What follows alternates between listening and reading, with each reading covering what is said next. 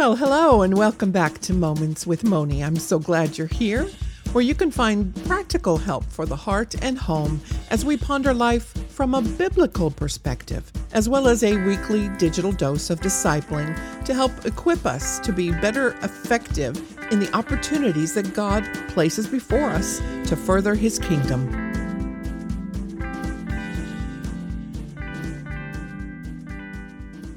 And welcome back to Moments with Moni. This is episode number 146. Today, we'll be covering a few things here. A short outline of this episode is some big thank yous that I have to share with you today, update on a blog post of Bethlehem and the House of Bread, a quick recap of Ruth so far, and then today, moving forward, Ruth, chapter 1, 19 to 22. But first, a quick reminder. Psst! Hey, this is Moni. Listen in. I have some exciting news. My second anniversary of Moments with Moni is coming on the 31st of January. I would love it if you could help me celebrate my anniversary. Tell me what you like about Moments with Moni, and I will sign you up for the newsletter and put you in a drawing for a $25 Amazon gift card. Your email should be time stamped no later than January 30th, 2022 at 11:59 p.m. Send your email to momentswithmoni, the number 1 at gmail.com. The winner will be announced on the February 1st podcast 2022. Yes, a big thank you to all of you that have sent in your emails with comments. You have been entered into the drawing for one chance to win a $25 Amazon gift card. The winner will be announced next week on episode number 147. So get your email into momentswithmoni the number one, at gmail.com. Another big thank you is to Kristen, a friend from that cold northern state of Idaho who used that big yellow, bright yellow buy me a coffee button on the website. Thank you so much, Kristen. And it was so nice to hear from you and catch up with you. And I miss you and all my CBC family there. And glad to hear that you enjoy listening and are taking part in the study. Thank you to all of you who are listening and sending in encouraging comments. I truly appreciate it. And I have to say, the best coffee back in Idaho were those little coffee huts. It was called Jitters. And it was fun to go to Jitters when it was so cold and icy and snowing and grab a hot cup of coffee and hold it in your hands. Back there, we wanted those paper cups to keep our hands warm while we warmed up the car in line. So make sure you visit Jitters if you're in the Coeur d'Alene, Idaho area. But here down in Searcy, Arkansas, oh my goodness, it took me a while to find a good coffee shop. And then I find out it was right under my nose. Imago Dei here in Searcy, Arkansas has, in my opinion, the best coffee available. So make sure you visit there if you're in the area. Another housekeeping comment is for the Radical Ruth episode, number 145, blog post on Moments with Moni. I posted a worksheet for last week's podcast, but I posted it as a pages document. So I switched that to a PDF. If you had difficulty downloading it, it's been fixed and you should be able to download it now. And speaking of that worksheet, one of the going deeper exercises on that page was to serve a dish with bitter herbs or a drink with bitter herbs along with a sweet dish.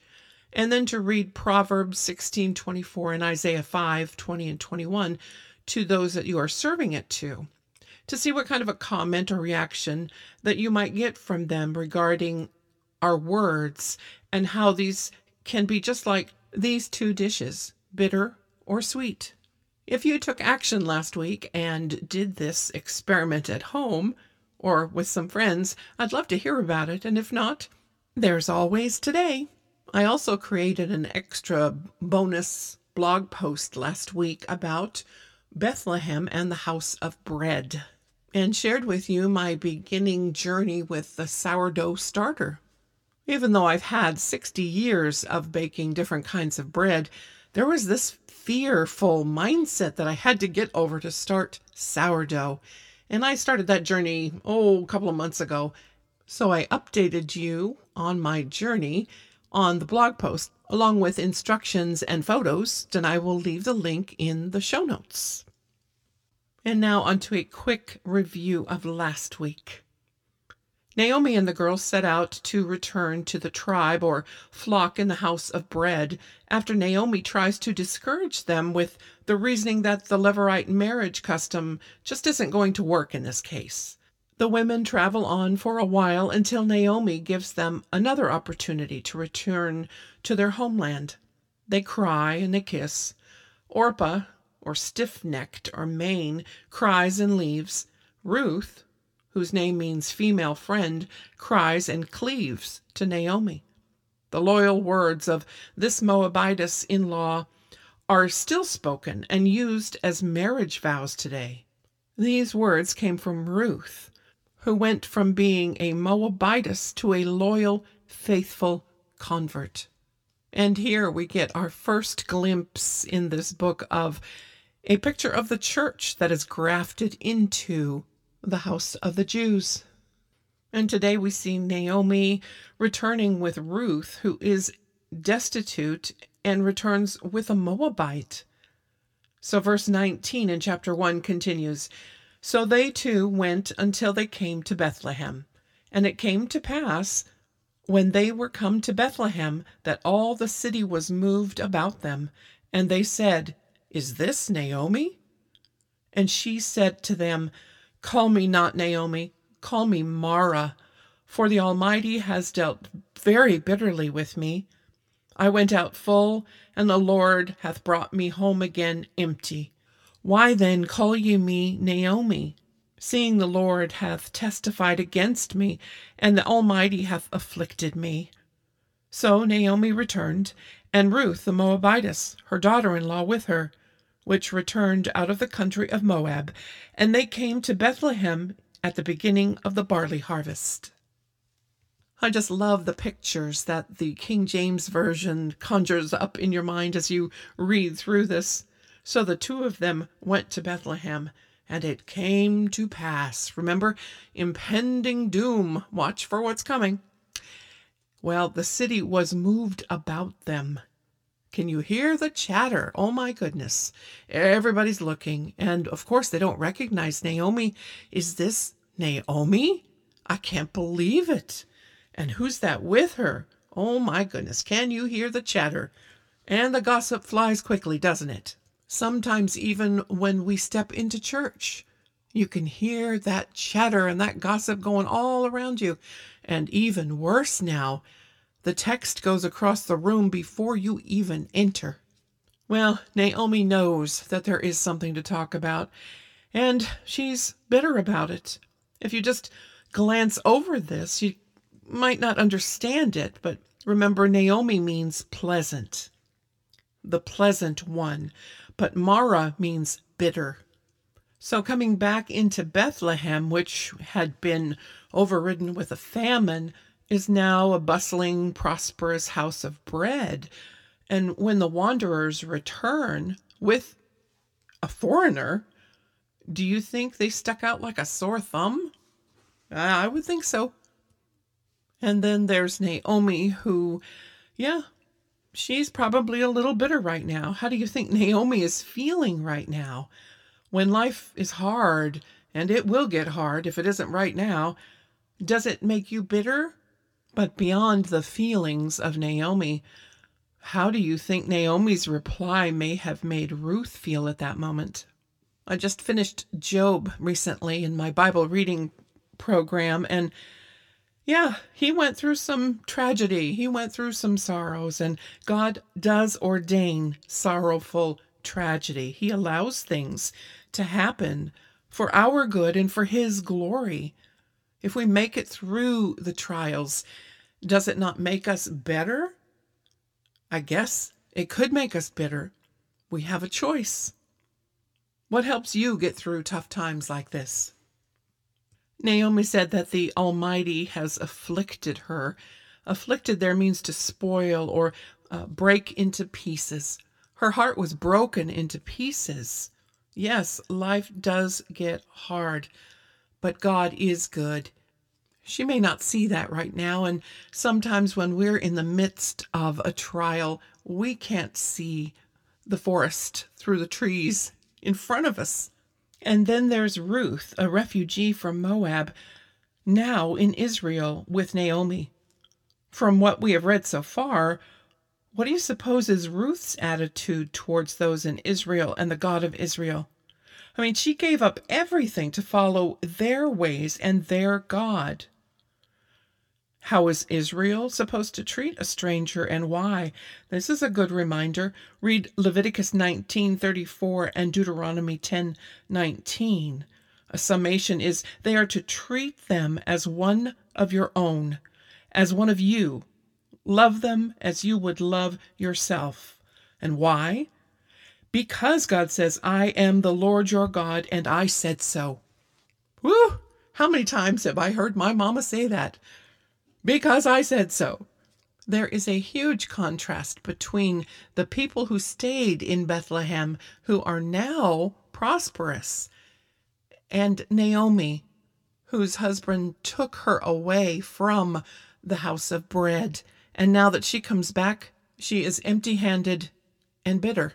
This first chapter of death and tragedy comes to a close with even more sorrow and heartache, and yet in the following words, those in Israel who read the following would find hope. They came to Bethlehem in the beginning of the barley harvest. We begin to see, as the author points out, a list of divine appointments. It was not mere coincidence that Naomi and Ruth arrived at the barley harvest, which came just after the Passover.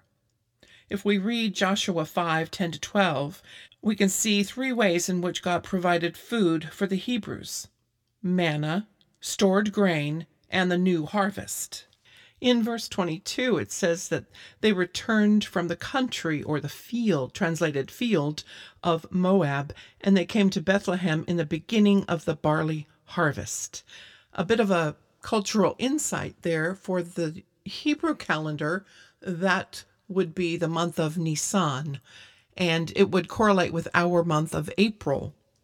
So this was a tough chapter to go through and a tough life for Naomi and Ruth to go to. But we can see that there is hope because they left Moab and her hands were empty, or so she thought. But here she returns to Bethlehem at the beginning of the barley harvest. There's food out there. Everyone is joyous. It's a prosperous time, except for Naomi, whose heart is broken in pieces. It's hard to be happy when your heart is broken, but maybe, just maybe, it brought a glimmer of hope to Naomi's heart to see the beginning of the barley harvest as they returned. Because nothing happens by accident. All things work together for our good and God's glory. Our days, just like Naomi's, was filled with divine appointments. Are we watching for those around us? For that divine appointment during the day?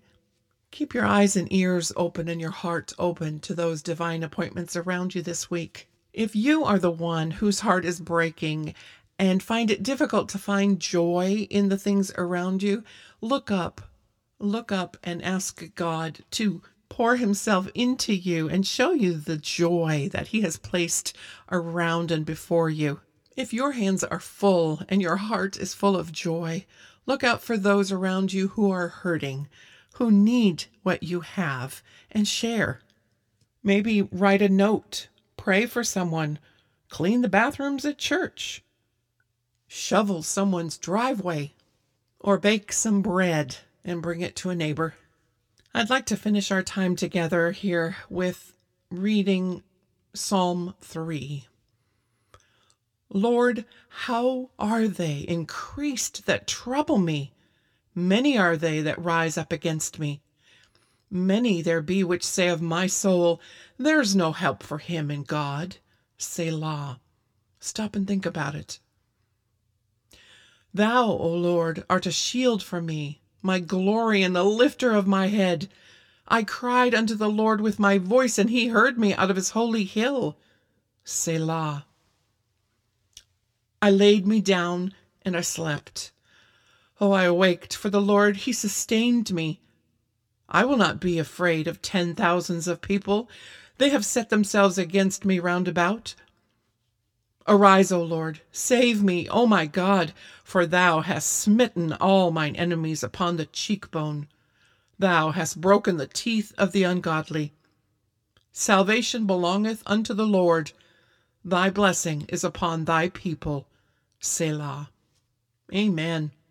Charles Spurgeon, a pastor in centuries gone past, quoted was quoted as saying this about Psalm chapter 3. If all the trials which come from heaven, all the temptations which ascend from hell, and all the crosses which rise from the earth could be mixed and pressed together, they would not make a trial so terrible as that which is contained in this verse. It is the most bitter of all afflictions to be led to fear that there is no help for us in God. Because God is our shield. God is the one who lifts up our head and we cry out to him with our voice, and he hears us from his holy hill. He bends down low to hear us when we pray. May you find encouragement in those words. And if you'd like, check out the show notes. I'll leave a link to a song that Mary Barrett wrote for these words to give you some even more encouragement for yourself and maybe for someone else. God bless you this week as you dig deeper into His Word. Now that you've listened to the podcast today, remember to apply soap liberally this week. Choose a scripture from today's lesson. Write down your observation of the text. Consider how to apply it to your own life and write a love letter to the Lord in prayer. And don't forget to check out the blog at momentswithmoni.com for more information and free downloads. And while you're there, feel free to leave your comments and your questions. Until next time, guard your heart with all diligence, for out of it are the issues of life.